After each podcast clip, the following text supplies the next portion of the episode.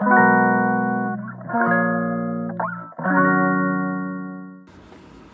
い。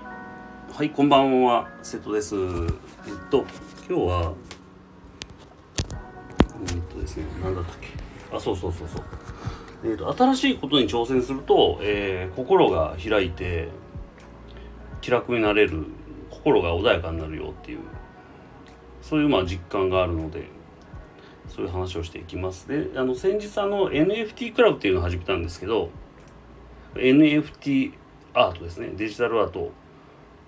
のクラブを始めました。でその後であのあの私がまあ部長ということでで田中修吾さんという方がいるんですけど、えー、まあ素晴らしい方なんですけど、まあ、その方を副部長に、えー、になってもらいまして。で、えー、対談取ったんですけど対談を NFT とは何ぞやっていうのをなんかこうまああの伝える伝えるためにこう2人でこういろいろ話したんですけどその子でなんかまあなんか出てきた話でそのまあ、まあ、NFT ってまあ要、まあ、まあまだまだ新しいなんていうかな試みというかだと思うんですよ。でまあそういうのを、まあ、新しいことに取り組むっていうことをするっていうのは、まあ、心が開いてないとできないので、まあ、でその心が開いてなんか要は心が開くっていうことは全てを受け入れるっていうことやと思うんですけどそうするそうすると、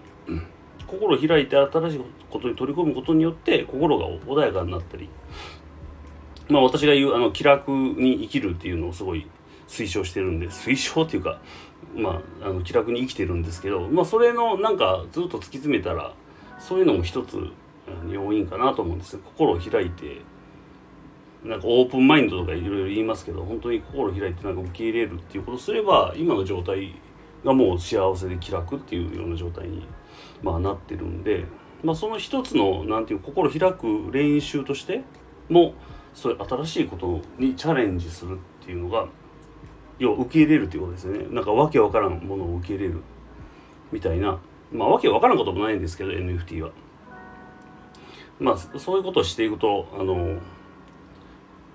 まあ知識も増えるし心もあの開いてよりまあ抽象度が上がるんでしょうね。なんか気楽になるというか、うん、こだわりがなくなるという。そういうふうにな話も少し出てえーと、なのでまあまあ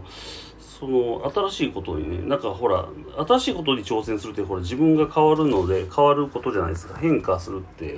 なんか人間はどうも好まないらしいんですよ。そもそもが本能として。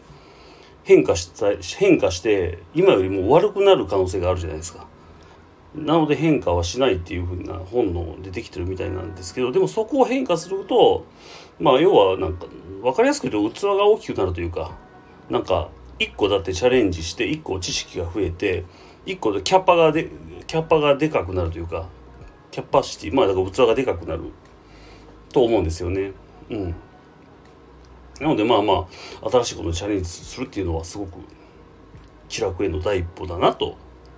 思いました。えー、今日は以上です。ほんで気楽に生きるラボっていうのもやってますし NFT クラブっていうのもやってます。あの全然違うクラブじゃんって思うんですけど僕の中でもすごいこう連動してるんです。うん、アートをすることによって心が開けて気楽に生きれる。っていう。はい。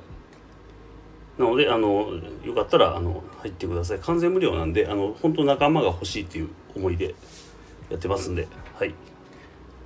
それではバイバイ。